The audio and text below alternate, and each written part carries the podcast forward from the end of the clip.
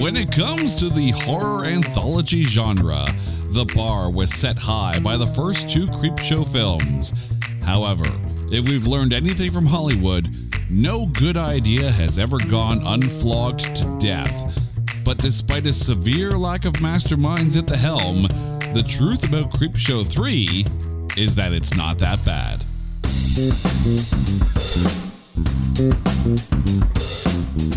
Welcome one and all to It's Not That Bad, the podcast that looks for A grades in B movies. Now, on this show in the past, we have covered a number of what we like to call suckwells, basically sequels that don't live up to the high bar that was set by its predecessor. Sometimes, however, there are still diamonds in the rough to find in these films, despite you never even knowing that they actually existed in the first place. That's what we're dealing with today, because we are dealing with Creepshow 3, a film I will admit I did not know existed until it was brought forth by our good friend Philip from the Adapted to Screen podcast. Philip, welcome back to the show. How are you doing, man? Oh, I'm very well, thank you, Jason. Yourself? I am really, really good. Now, aside from being our seemingly go-to horror guy these days, when you mentioned this film, I'm not going to lie, I'm like, oh, dear God, they made a third. And I remember watching, like, especially the second Creepshow. The second Creepshow personally was my favorite. I guess it's the one that, you know, I had access to the most growing up. But what is it about this film that made you want to put it forth? I think because it's universally panned and everyone hates it, and there's things in it that are very good, and I think sometimes you just need to see past your anger of it's not like the first two and just get on board and enjoy it. And I think with the anthology genre, you can do that because, of course, not everything, I mean, even in the same movie, not everything is supposed to be tied together. But there is some actual clever writing in this one. And, you know, maybe not in the dialogue section, but there is some clever plotting at least. But before we get into that, it is time to take this horror threequel and trailerize it. Five Tales of Horror. Set in one discount Hollywood generic town lot. Five tries at actually telling a scary story, or even a mildly amusing one. Enter Creepshow 3, a sequel without the original creators, without recognizable actors, without a proper CGI budget, and without the wit and style of the first two films. In a sequel that no one asked for, wrap your head around the biggest question that this film poses. Did anyone actually ever find these scripts scary? The third time tries charmingly hard to be good in Creepshow 3. Rated R for really not that scary. Very good. Now, I have to admit, like, I am doing my research and watching this. I'm like, I know no one in this. Normally, in the first two Creepshow films, there was, you know, at least a face that either went on to do something really good or a face that has been around long enough. And, of course, the two biggest names involved in the first two films were, of course, George Romero and Stephen King. You get none of that here. No, you get mega budget. Exactly. It's like the Kirkland brand version of a Creepshow film. But without Romero and King's involvement, does it still matter? Should it even have the Creepshow name on it? Well, we've had that conversation before, haven't we? Especially when it comes to Halloween 3, should it actually have the Creepshow name on it? I think, yeah, if you look back at Creepshow 1, you had Leslie Nielsen and Ted Danson, even Stephen King in the first Creepshow film. And in the second, I think George Kennedy was in, I'm pretty sure he was, I think he was in the Tobacco Indian sketch. So there was, you know, but at the same time, everyone in those films were decent actors. the state of the acting in, actually, I've made some notes, but the state of the acting was close to shocking, to be perfectly honest. And it should have, they could have done it lots of different ways, which we'll talk about later. But actually, the one note that I'd made was, did the director win the rights to the Creepshow name in a game of cards? Because that's kind of what it seems like. It does feel like a pickup at a garage sale and then you know, basically turned it into a student film, because there were a lot of actors where this is, you know, if not their first, one of their earlier roles, and really afterwards they didn't go on to do much. But let's get through the list here. The film stars Stephanie Petty, AJ Brown, Alina Madison, Camille Lacey, Ryan Carty, Emmett Maguire, Beau Kressick, April Wade, and many more. Names that I have never encountered in a single other production. I mean, I know some of them did go on to do some more horror films. I think, if I remember correctly, Camille Lacey was in one of those fan-made Star Trek series that's out there. Indeed, for an episode. Yeah. But really nothing you're going to recognize. Same thing with the writer and directors. It was written and directed by Anna Clavel and James Duddelson, with the stories written by other people. Again, not George Romero, not Stephen King. And I mean, Anna Clavel and James Duddelson do have a history of working together. I don't know their partnership or whatever, but it's one of those things where it's like, it's discount horror, and they happen to be okay at it. The film, according to Wikipedia, had a budget of about $3.5 million and no listed box office because it went straight to video. Released in 2006, it's almost 20 years to the day when Creepshow 2 came out back in 1987. Over on Rotten Tomatoes, it has an audience score of 11%. That's generous. There is no official tomatometer listed because it only has 6 reviews. So I went through it, did some math, got my calculator, you know, yay, school.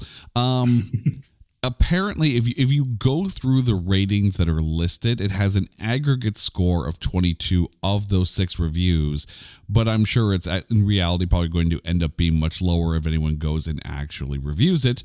However, we have to get in rather than go through actor by actor, because really, you know, these are brand new faces. And because it's an anthology series, much like we do with movie 43, we're going to take this story by story. Now, there are 5 stories in this, but there's also an epilogue and kind of like a prologue, if you will. And let's start with that animated prologue of the hot dog vendor killing a dog and then selling the dogs. I personally found the animation style kind of cool in this one, almost like an indie horror game, Five Nights at Freddy's kind of feel to it.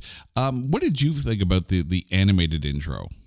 Yeah, no, I thought it was cool. I mean, it's interesting that you said, I like the fact that you do all the research, because I'd written down that the budget must have been quite good, because everything come across as good other than some of the acting, if you know what I mean. Obviously, they didn't really pay much for the script or the script writers, and the actors were just doing what they could do. But the actual sets and the design and the costumes and the props were all, and the animation was all quite good.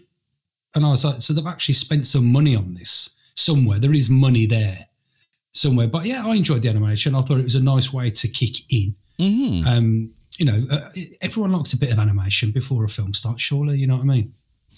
I mean, the fact that it's short, right? It conveys definitely a spooky tone to it. It's a cool animation style. It reminds me of, and the fact that there's no dialogue in it either almost adds to the creepiness of it. It reminds me of, if you watch on Amazon Prime, The Boys put out a short animated series almost in a Looney Tunes-esque style called Diabolical, and it's a ton of fun. Like, it's gross and wrong in all the right ways, and it just kind of adds to that kind of setting. This, I think, set the tone very well. However, we have to now get to the first story, because it leads into the story of Alice. How was I say, just before you do move into that story, I think, if I remember correctly, I think Creepshow 2 had that animation that ran all the way through, didn't it? Was it the boy who got the box from the post office? And it was the Venus flytrap, was it? Mm-hmm. If I remember correctly. So it's probably playing a bit of homage to, you know, to the second film as well, to kind of settle you in, lure you in. And that's one of the things that's different from this one. In the first two Creepshow films, the stories kind of all started from comic book images and then kind of segued into the live action. Here, they used this sort of, you know, comic bookization, if you will, of a pan, or like the end scene of the story to transition to the next one. This does kind of pay somewhat homage to that, although you're going to find the comic book beginnings of the stories missing a little bit. But let's get to the first story of Alice. How was this story, this section of the film for you? Well, I thought it was, because I've had a little think, and I think it was, I think each story had a kind of a moral tale to it, if you know what I mean. So they were kind of building up to the moral rather than the moral being in the story. And I think it was very much of its time. You know, you've got Alice, who's you know, a popular girl at school, you know, hasn't got time for anyone, so on and so forth. But I actually enjoyed it, and I'm glad it was only about 5 or 6 minutes long. It couldn't have been any much longer than that, in all fairness. But no, I actually quite enjoyed this bit. I thought it was a good take on the remote control. I will give Stephanie Petty all kudos. You know, you're not supposed to like Alice. Alice is supposed to be a failed, flawed person. And when someone, you know, comes on screen and you instantly dislike that character, that actor's actually done a decent job. And you're right, the idea of the remote control changing their reality and the fact that Alice was kind of reliving the same scene, but whether it's, you know, change the color, change the language, like that part makes sense. But what was never really addressed until very kind of sort of briefly later on is every time the remote control is used, part of her body is all of a sudden covered in boils and blisters, and it doesn't really get addressed until this scene near the end where she's running out completely covered in boils and blisters, like a like a horror movie practice session at a college class for movie prosthetics. And finally the professor, the guy who makes this you know, this remote control, said, well, this is who you really are, and then changes her into a bunny. Like, I don't know, the problem is it's never really addressed. Like, her hand is like basically mummified with boils, and at no point is she like, oh, well, that's just it. She just kind of works with it. It's just there. There's a lot that's not explained. I do agree that it's a good length for the starter story, because I don't know if you could go much further with it. It did feel a little, you know, almost like extreme Goosebumps-esque to me. It seemed a little light. Well, I think possibly what the writer/stroke director was trying to do was put the trust in the audience that this is going to pay off. Because if you're watching it, you're going, "What the hell am I watching? This is madness!" And am I being set up for another hour and 35 minutes of madness? But actually, it's the professor who's the integral part throughout the whole of the story, where in normal creep shows you have your 20-minute, 30-minute story and it just moves on to a different story. And all of these stories are linked.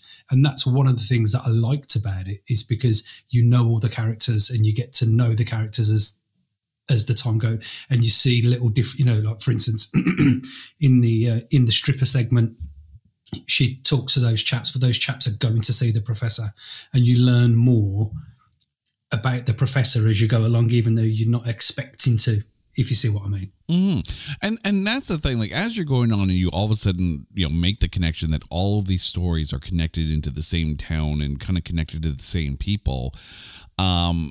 it becomes a clever thing, you know, how they're able to, you know, have almost anchor points in different stories as you're passing through. And you're right. I think from a writing perspective, that way of tying all the anthology stories together is, to me, much more clever than the first two Creep shows, even if the acting and the creepiness or horror-esque-ness of the stories don't necessarily match up.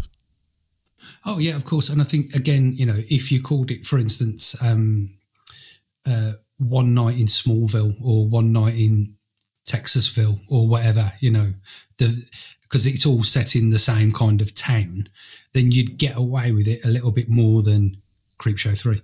Yeah. If I remember correctly in my research, I think there's something in one of the scenes where it identifies the town as Creepville or something like that. So, you know, basically, come up with a better town name. But indeed. But I do like the idea of a town being, you know, tormented through whatever, you know, whatever reason or whatever cause has caused all these things to happen in this town.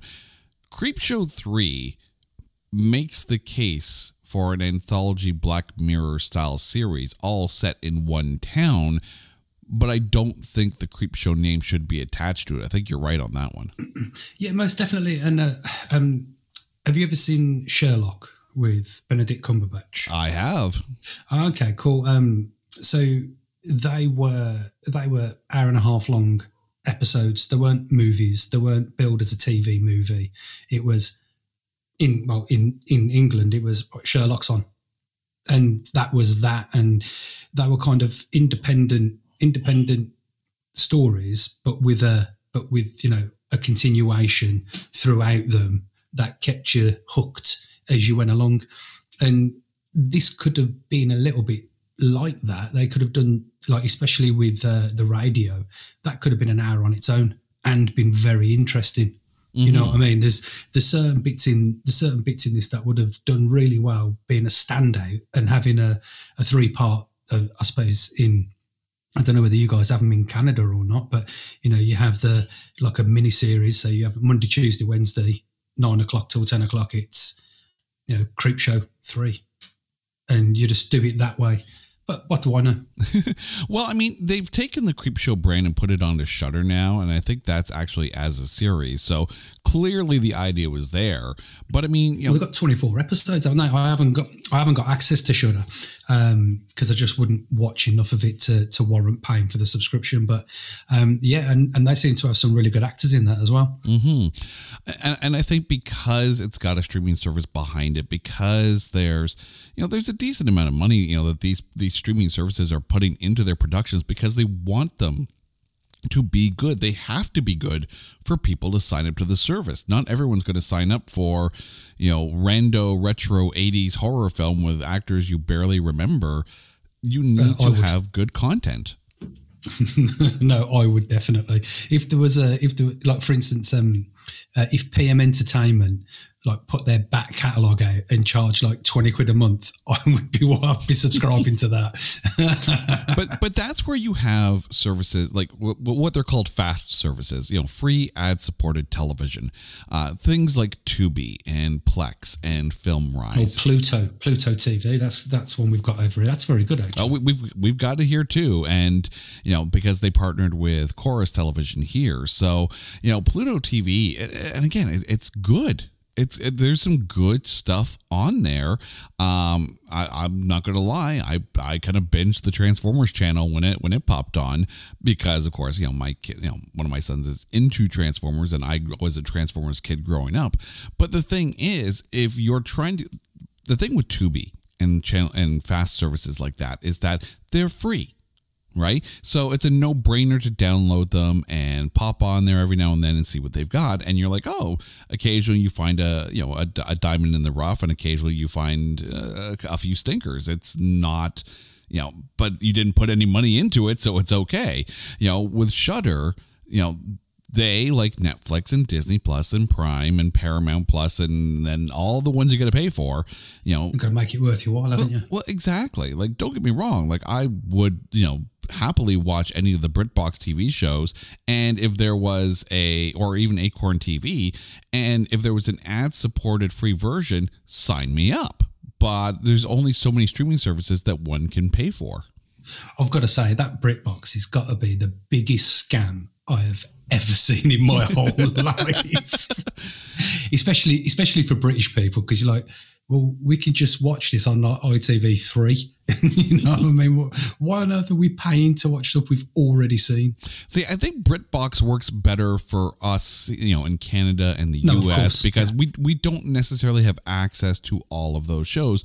Although I got to tell you, I got my Roku TV and I've been watching those classic Doctor Who episodes because I grew up in the Tom Baker era. So there's that.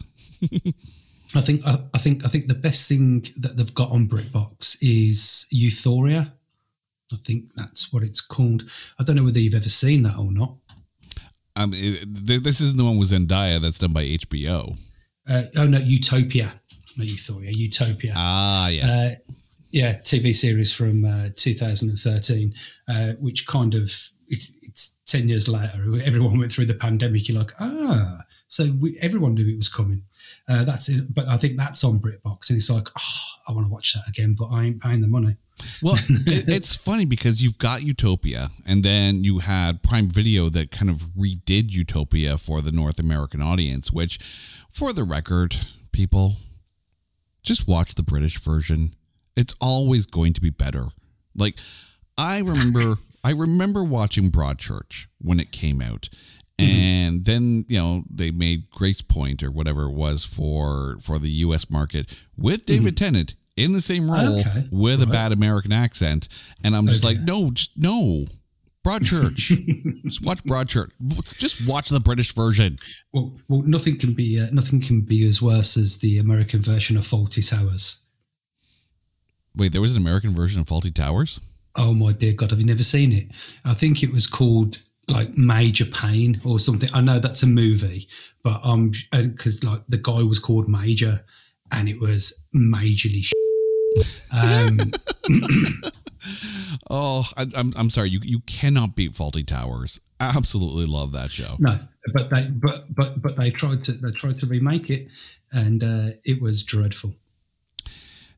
There's a podcast waiting to happen there, adapted to North America. That's what it needs to happen now. Yes. Oh, dear God. Okay. Oh, no, that's it. No, that's it. It was called Payne, Payne, but the guy was Major, so he was Major Payne. Oh, dear God. It was dreadful. Next on Adapted to North America.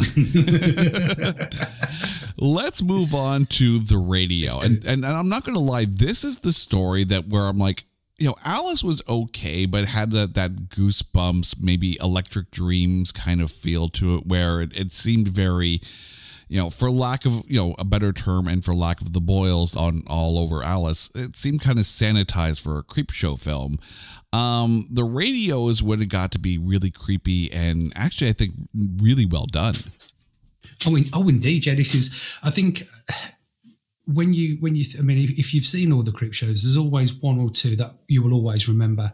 And I think, like for Creepshow 1, I always remember the Ted Danson one, just, you know, because he was buried up to his neck in the sand, and I couldn't remember much of the story, but I remember that. And then obviously in the second one, I remember the swamp. That was always my favourite. It was the swamp, or when there's on the raft and that blob gets them, if you remember that one. The raft is the one that stands out for me on Creepshow 2. Yeah, so you remember that. And this one was the one I always remembered, the radio, because it had so much potential, and it was clearly the longest segment in the film as well. And he could have done so much more with it. But I think the acting was the best in this segment. The acting, other than the police officer, that was really weird. But the acting was the best, and just the payoff wasn't good enough. Really.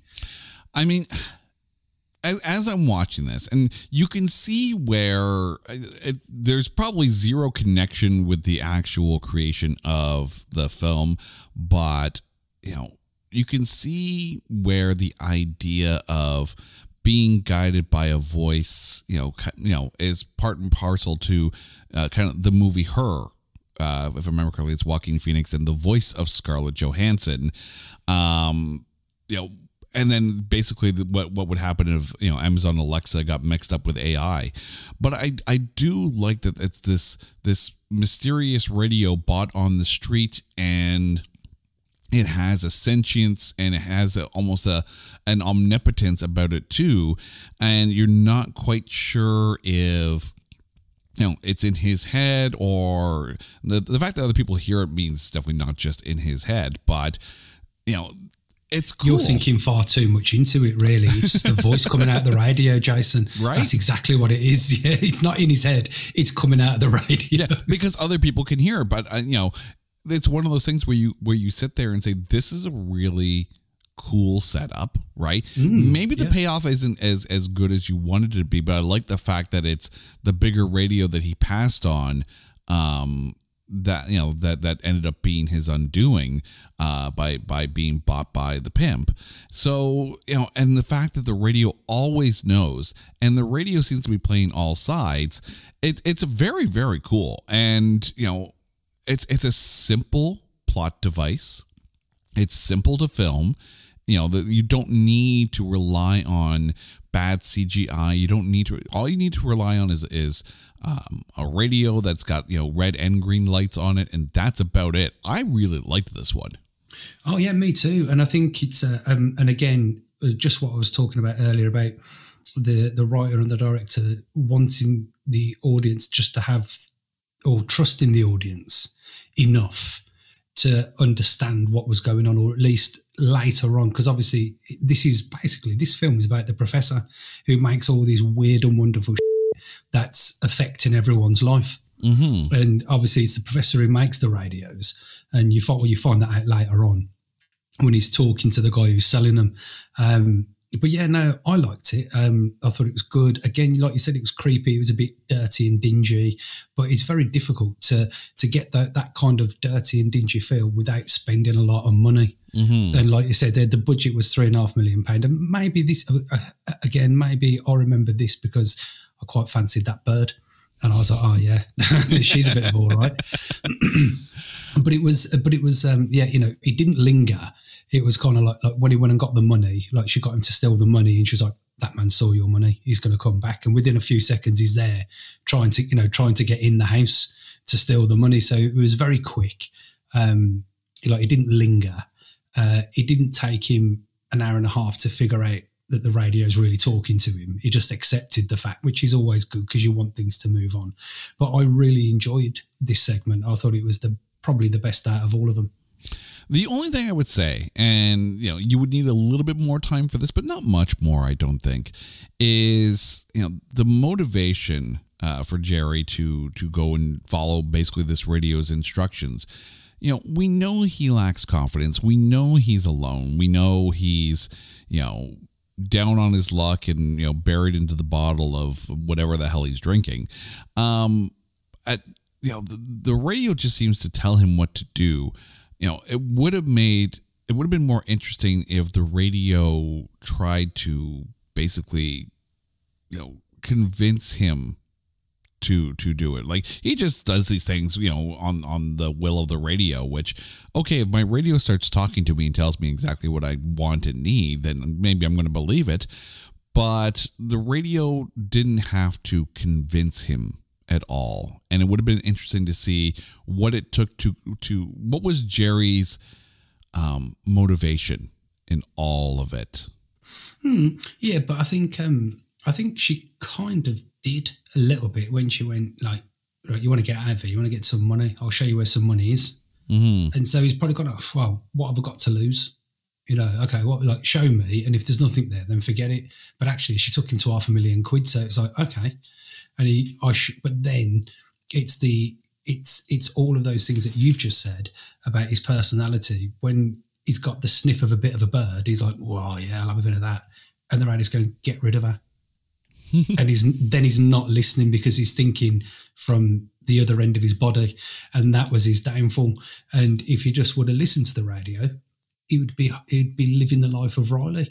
But I don't know whether you, just when you're talking then about AIs and stuff like that, there's a lot of TV now that kind of not used this particularly, but if you've ever seen Person of Interest, it's very much, you know, there's an automated being telling people what to do, and there's other automated beings telling other people what to do. And it just becomes that kind of circle of you get an email going, here's some money, go and do this, and you go and do it. And someone else gets the same email going, go and do that. And there's this actual idea is very, very good, although maybe poorly executed in a poor film. It definitely was, you know, one of the better stories in it. And I think it on its own, if given the space, you know, and again, in an anthology series, like if you gave this the proper 48 minutes or an hour long kind of Black Mirror length kind of episode, you could put a little bit more nuance and multi-layered relationship between Jerry and the radio into it, you know, but for the short amount of time, I think they did the best that they could. Oh yeah, 100%. But yeah, you're right. I mean, this is a standalone episode, like a Black Mirror episode. And just like you were saying, you know, the radio could be in different radios, getting different people to do different things at the same time. Mm-hmm. And then the radio picking their favorite. So which one listens to me the most? Well, I want to make sure he comes up on top, so to speak. Hello, Pantheon Podcast listeners. Christian Swain here to tell you more about my experience with Raycon earbuds. Our family now has 3 pairs of Raycon earbuds around the house, and my wife just grabbed a pair of the Headphone Pros to replace some headphones from a company that was double the price. And yes, she loves them. Now, if you haven't pulled the trigger on a pair of Raycons, or even if you have, but you're in the market for another pair because they're just that good, well, now is the time to check them out, because they just launched their upgraded model of the best-selling everyday earbuds. With Raycon's upgraded everyday earbuds, now you also get active noise cancellation, ergonomic design, and multi-point connectivity that lets you pair with 2 devices at once. New quick charge function, 3 customizable sound styles plus awareness mode. Available in a variety of vibrant new colors to complement any and all skin tones. I even have a pair of earbuds in a cool green color. I have tried just about every earbud known to humankind, and these Raycons are fantastic. Seriously, if you've been wanting to check out Raycons, there truly is no better time. You're going to ask yourself why you didn't check them out sooner, and Raycon offers a 30-day happiness guarantee. So what are you waiting for? Go to buyraycon.com/Pantheon today to get 20% off your Raycon order, plus free shipping. That's right, you'll get 20% off and free shipping at buyraycon.com/Pantheon. buyraycon.com/Pantheon. Hey folks, Stefan Shirazi and Renee Richardson here from the Metallica Report. And we are proud members of the Pantheon Podcast family, where the best of music and podcasts unite. We've got something pretty cool for you. We're giving away an exclusive Metallica merch package worth over $250. That's a whole lot of Scary Guys, Skulls, M72, and other sought-after Metallica swag. And we've made it easy for you to win. Follow and share the Metallica Report, and you're in the game. Go to pantheonpodcast.com/Metallica, enter your email, and hit that button to be entered to win. And just like that, you're eligible for our monthly exclusive Metallica merch package. And guess what, rockers? You can enter every month, so just do it. And while we love our global brothers and sisters, the lawyers won't let us ship outside the U.S. Let's move on to The Call Girl. You had mentioned this one before as well. This one was another decent story. I have some notes, but how was The Call Girl for you? Well, my first note is I remember why I thought this film was good, because of the chick. There was double chicks. So there's one hot, nice hot blonde chick and then another one. And that's probably why I thought it was better than what people thought. But I thought there was a good twist in the story. And again, it ties the story to it's. This is where the story starts to tie together, especially with the guys outside the professor's house. But no, I enjoyed it. I think the only bit that I would say kind of let it down was the reveal of the dead people in the house. that wasn't necessary. They could have done that at the very end. That's literally the exact note I wanted to bring up. Because again, you have this, villain falls into the trap of another villain that they're not quite sure. There's enough about Ryan Carty's character in this that gives him the creep factor. You didn't need to, open the curtain and reveal, the bad guyness until, like, this is something that she should have discovered herself. Like when she comes into the shower and she hears the voice, maybe she goes through the house kind of thing and then sees the bodies, and then Ryan Carty comes up with the chewy monster face on. Mm-hmm. Let her discover that she's the one that's fallen into the trap rather than vice versa. Don't spoil it for us. Be subtle. Yeah, and that would have been easily done. Wouldn't have cost you anything, and would have been a better payoff. Yeah, I mean, it's a simple enough plot, and it got the exact amount of time that it needed. That's the only thing. It is literally the only, like, the fact that he's not in any of the pictures, right? And he tries to write it off as the, like, that's all you need. That's it. Yeah, because I mean, as I said, I'd only ever seen it once before, more or less when it first came out. But I was thinking, is he a burglar? Is that like, is he just, noticed they've gone on holiday and he's just like robbed the house? And so I was still unsure until I was like, oh, I remember now, which was cool. And you didn't really need to know her motivation particularly. But again, I think that was just a filler, just to connect the professor to what was going on. I mean, to be fair, the demon face, that was out of the blue particularly because it was never really mentioned again. It was though in the haunted dog episode when he goes to the party and Ryan Carty is there and then he wasn't there. Oh, were they all monsters then? Am I remembering this? There was a party of monsters going on there. That's right. Yes, of course. Yeah. But there was no kind of like, oh, in the news, someone's been eaten to death. There was no real connection to anything else, so to speak, mm-hmm. other than characters mingling with each other, if you understand what I'm trying to say. Yeah. I mean, when they did the body reveal, as on their way to the bedroom, I'm like, oh, this is it's a To Catch a Killer kind of thing. And he's trying to set her up, because he, we know he killed them. That's fine. I'm like, okay, he's going to set her up to be the killer from there. Interesting. But like, he's a demon. Like, if you don't show the reveal of the dead family hanging up, it's an infinitely better story. It's literally one note. You take out one scene, it's one note. Exactly, yeah. You just put it at the end, not in the middle. Exactly. And you're good. This is why editors are important. Editors will see that and go, no. Just delete that scene.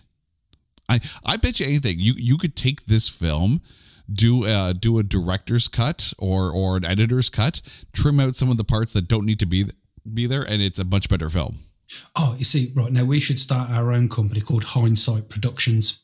And that's we just go back and just go back on things that have already been done and just change them. Right? Hindsight Productions now also produces the podcast Adapted to North America. Indeed. Let's move on to the professor's wife. I'm going to let you take the floor on this one because, I got notes. Okay, cool. Well, I've actually only got one note really, which is silly but interesting with a good payoff. And the payoff is more at the very end of the film. But I think this is where this is the part of the film now where the filmmakers are saying to the audience, this is what the film's all about. This is the professor. You might have seen him 2 or 3 times already. You might have heard about his inventions, which you have a couple of times, well, at least once. You've seen him turn someone into a rabbit and everyone's forgotten. And then you've got these two guys who really goes back to their old teacher's house and go, oh, you're such a great guy, this, that, the other. This is, again, silly but interesting. And that's really all I've got to say about that. It was... if I'm being honest here. And maybe it's because of the first two Creepshow films, which, you know, you were allowed to have a little bit of wit, but nothing in the first two Creepshow films, if memory serves, was outright comedic. You know, it was, you know, no, you're right. Maybe it was more serious. This is very, very, like, I think like saying like Goosebumps, it's silly, but that's why I said it's silly. Yeah, this one, while the payoff was good and I like the direction of the story, maybe it's just the actors, right? Oh yeah. The two students that end up chopping up the girl. By the way, Creepshow 3 spoilers. If you haven't figured it, if you don't know this podcast by now, I'm sorry. We're just gonna put It's Not That Bad #spoilers. But you know, as they're pulling up body parts and they're just so seemingly happy about it, you know, it's like it felt like a bad comedy. It felt like sketch com. Oh yeah, 100%. I mean, the one thing I was kind of disappointed about is like they obviously presume she was a robot. There's lots of different ways to find out if she's a robot than chopping up all of her, chopping her up.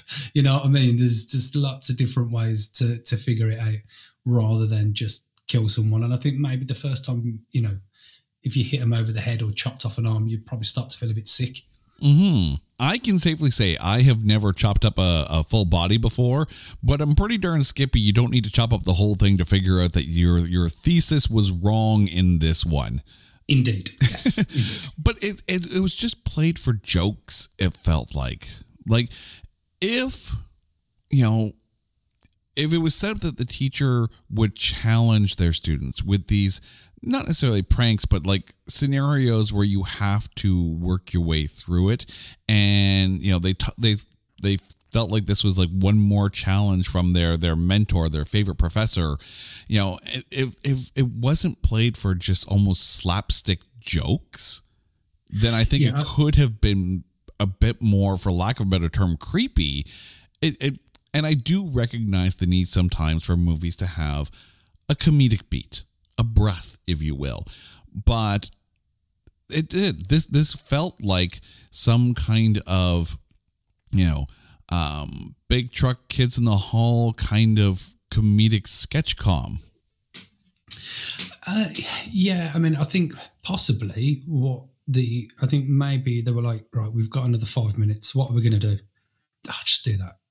You know, just kind of how do we get to our end goal? Let's do it really quickly and not worry too much about it because we've got the radio. That's the only thing I could think of really, because it was kind of it was unnecessary in a way, and especially like the lengths they went to was and like you say, playing for laughs. Yeah, I just think it was an afterthought, to be perfectly honest. I mean, I think the other thing too is following the radio and the call girl, while it may be a decent spot for a comedic beat, it puts the brakes on the truck, really. Yes, because you've got to get back into, should we say, more serious storytelling, so to speak. So yeah, it was probably the wrong thing to do. But then again, they made the whole film, so you know. I will say I'm glad it wasn't the last story, because if that was your lasting impression or your denouement for the film, then it would be like, well, why? But oh, indeed, yes. Yeah. But no, for that we get the haunted dog. How was this one for you?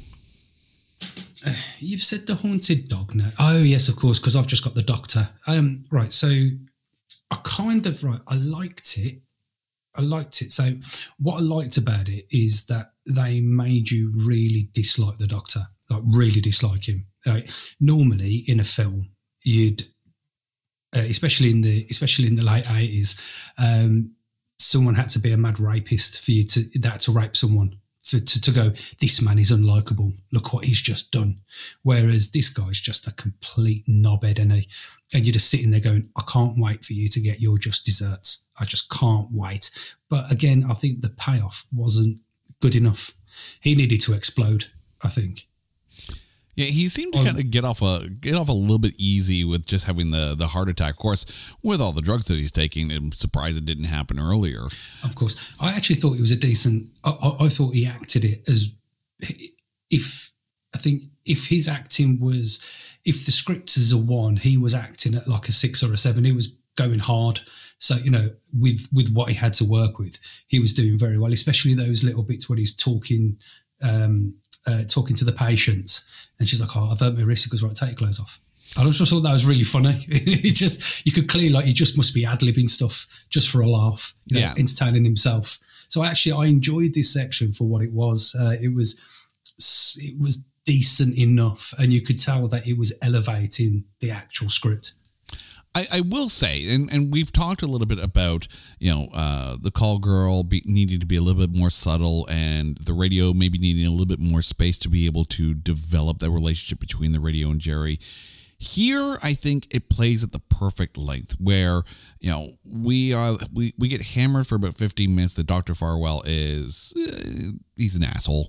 You know, and he's quite the asshole because everyone he deals with in the most asshole-ish way. And there's zero redemption for this guy. Oh, yeah. Massively. Yeah. You know, and as with all good horror films, you want the complete asshole to get their comeuppance. But I think you're right. I think it's one of those things where the payoff needed to be a bit more. He basically had heart failure from all the, you know, visions that he's having of the guy that died from the hot dog that he fed, that, you know, the bad dog.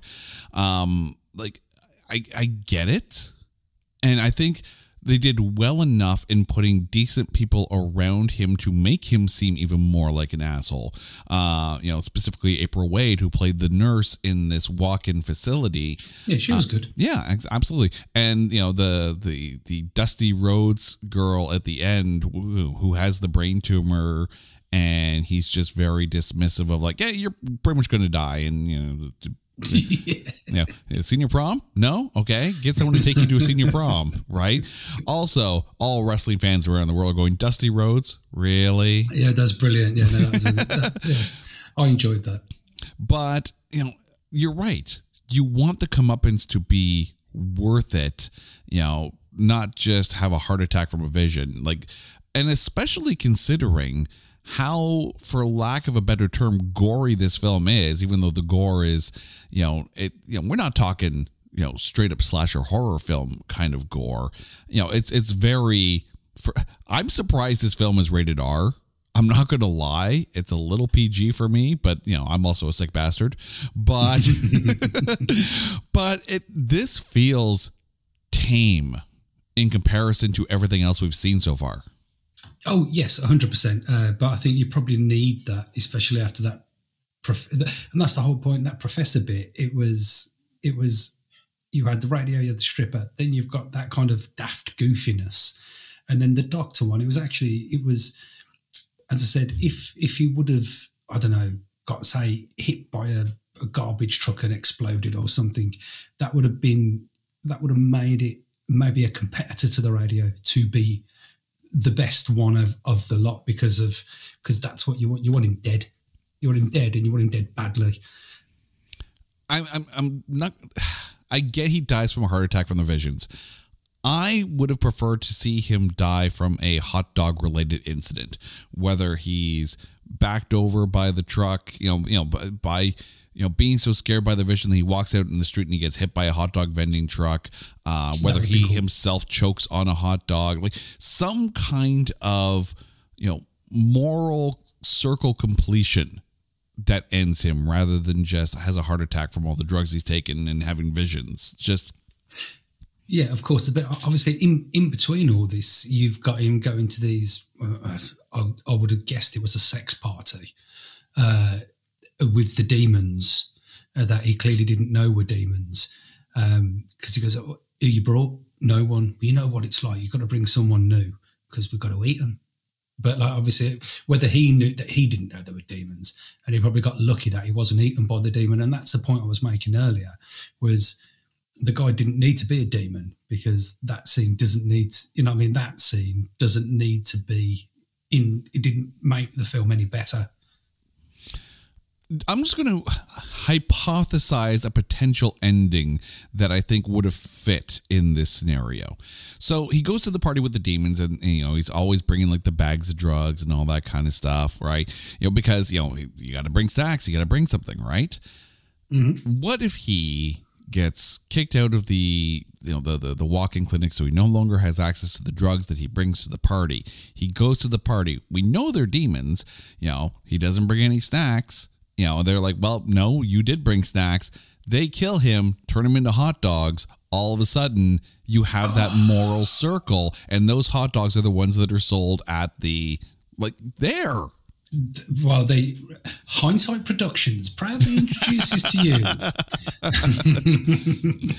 Also, if that's the thought that just came out of my mind, I am one sick bastard. So sorry, not sorry.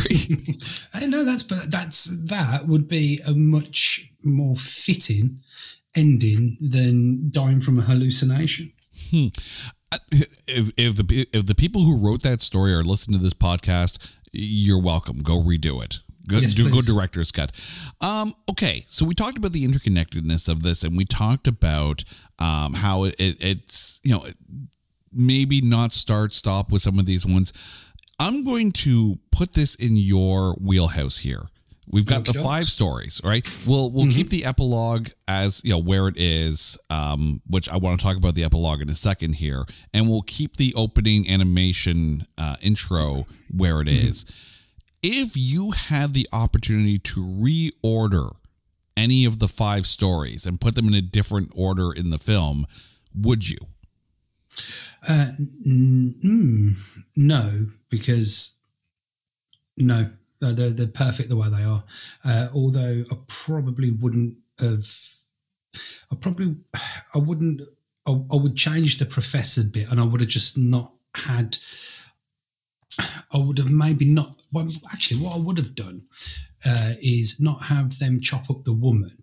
I would have had it that maybe she killed them. And then at the end, they're there at the wedding, perhaps. That's the only thing I'd possibly change. Maybe not chop her up, but, you know, start to and have the professor kind of come in halfway through, And all of a sudden be like, what the hell are you doing?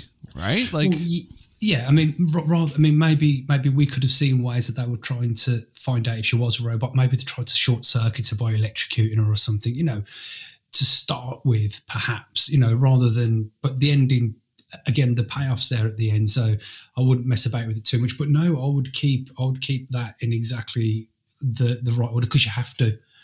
Because if you take it out of order, then it doesn't make any sense. Not that it makes any sense anyway, but I would keep it in exactly the same order. I think for me, the only thing is that Alice seemed like a weaker start, mm-hmm. right? Mm-hmm. You know, my whole theory with these anthology series is that you want to start strong and you want to end strong. So, I mean, I would definitely change the ending of The Haunted Dog, but I still think you can end on The Haunted Dog. I think you could flip-flop the radio and Alice and just give a breath in between the radio and the call girl. Yes, you can do that. Yeah, you can do that. Yeah. Mm-hmm. I think that's the only thing I would change. But we need to talk about this epilogue here. Yeah, man. Right. I enjoyed it. Which is okay. It goes back into the campiness where he's, you know, basically duct tape Weekend at Bernie's his wife and does get to have a marriage, and then we get to see some of the other characters. Like we see the wife from the family from Alice is still thinking that they have a daughter named Alice, which that's never really explained, but then it's the power of the remote control, you say, Jason. Mm-hmm.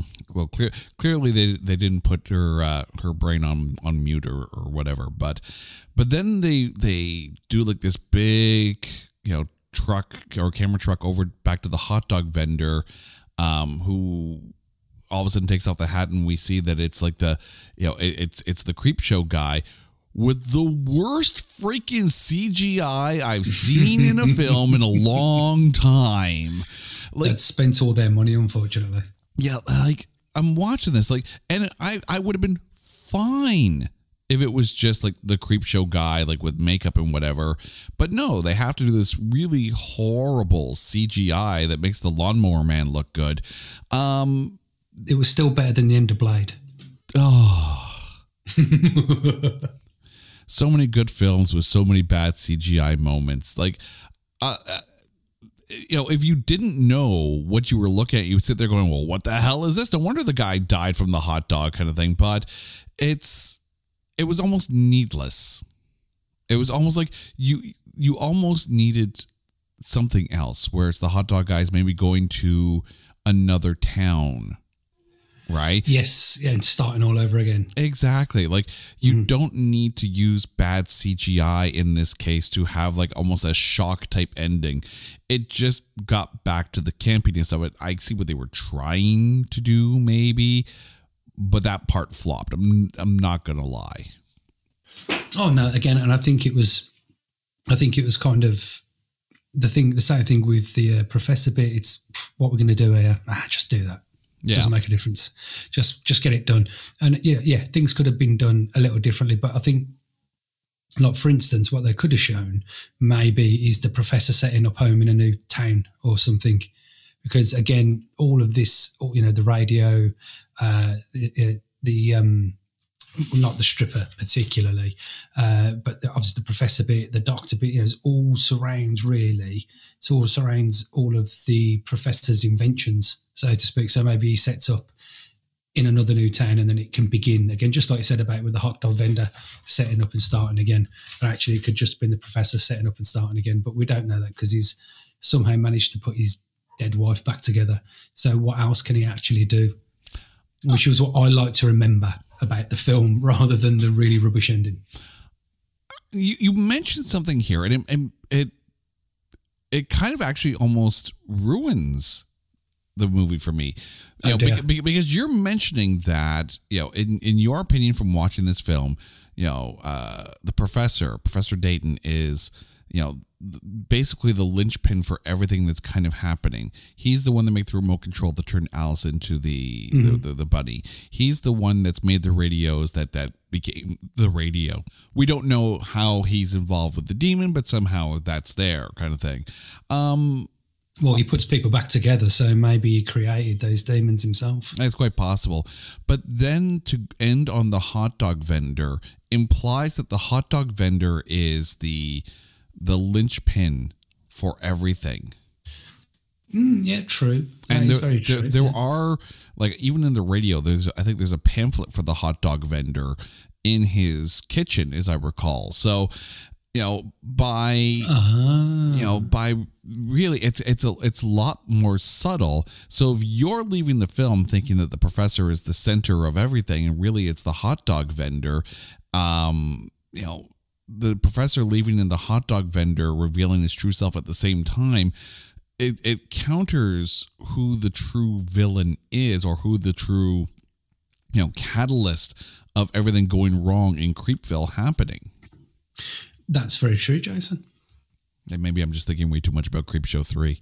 I think, to be honest, you did that at the very start, didn't you? You started to really, you went a bit hard there. So maybe it was just a case of, we've got nothing for the end. What should we do?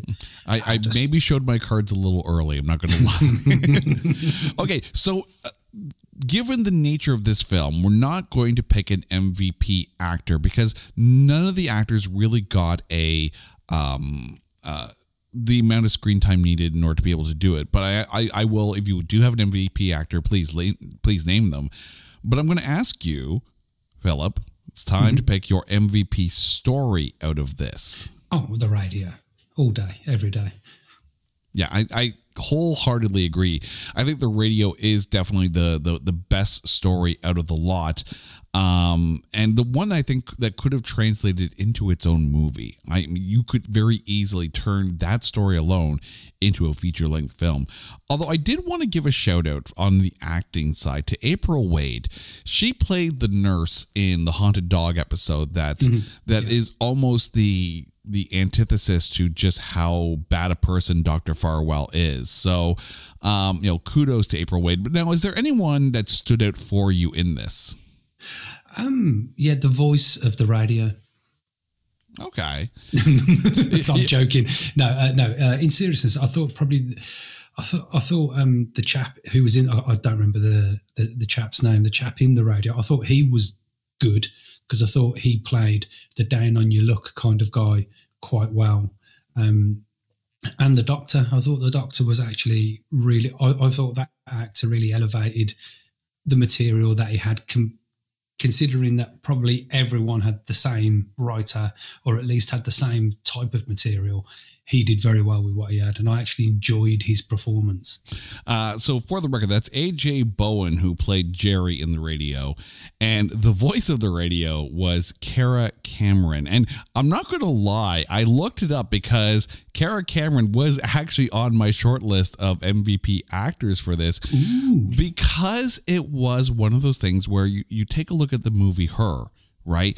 And Scarlett Johansson's voice was very, very, it was a character unto itself. And I think Cara Cameron actually did a very good job of doing that in this film as well. So, again, kudos where kudos are warranted here. Philip, thank you so much for coming back to the show. Give us a second here. Let us know about the Adapted to Screen podcast, not Adapted to North America, Adapted to Screen, and where we can find you out there on the interwebs. Oh, well, thank you very much. Yes, I have a podcast with my co-host, Richie, called Adapted to Screen. And what we do, we read a book or the source material, and then we check the differences between the movie. So we've done things like Madame Doubtfire versus Mrs. Doubtfire, Do Androids Dream of Electric Sheep versus Blade Runner. And we just discussed the differences between the print and what's on screen. We're currently on a little season break, but we're coming back in the next 2 or 3 weeks with Nothing Lasts Forever, which of course is the source material for Die Hard, and First Blood, which is the source material for, surprise, surprise, First Blood. And you can find us on all of the podcast places, so like Spotify, Good Pods, Apple, all of those different places you can find us. I'm not going to lie, it was a long time before I discovered that First Blood was based on a book. Probably because I watched Rambo 2 before I watched First Blood. So that's just me, right? But it is a very, very good podcast. If you have not had a chance to listen to it, please do, by all means, go check out the Adapted to Screen podcast. And to you, our listeners, thank you for tuning in to this episode of It's Not That Bad. Now, you guys know the drill. If there is a film out there that you think is unfairly maligned or is just so bad that there's no way in hell that we can find anything good to say about it, hit us up on Twitter at NotThatBadCast or go to our website at NotThatBadCast.com. There you can find all of our back episodes, all of our episodes of There Can Only Be One, and you can go to our Coming Soon page and see some of the movies that are coming down the pipe for us. Until next time, Philip, thank you so much. I'm Jay. This is It's Not That Bad. Take care.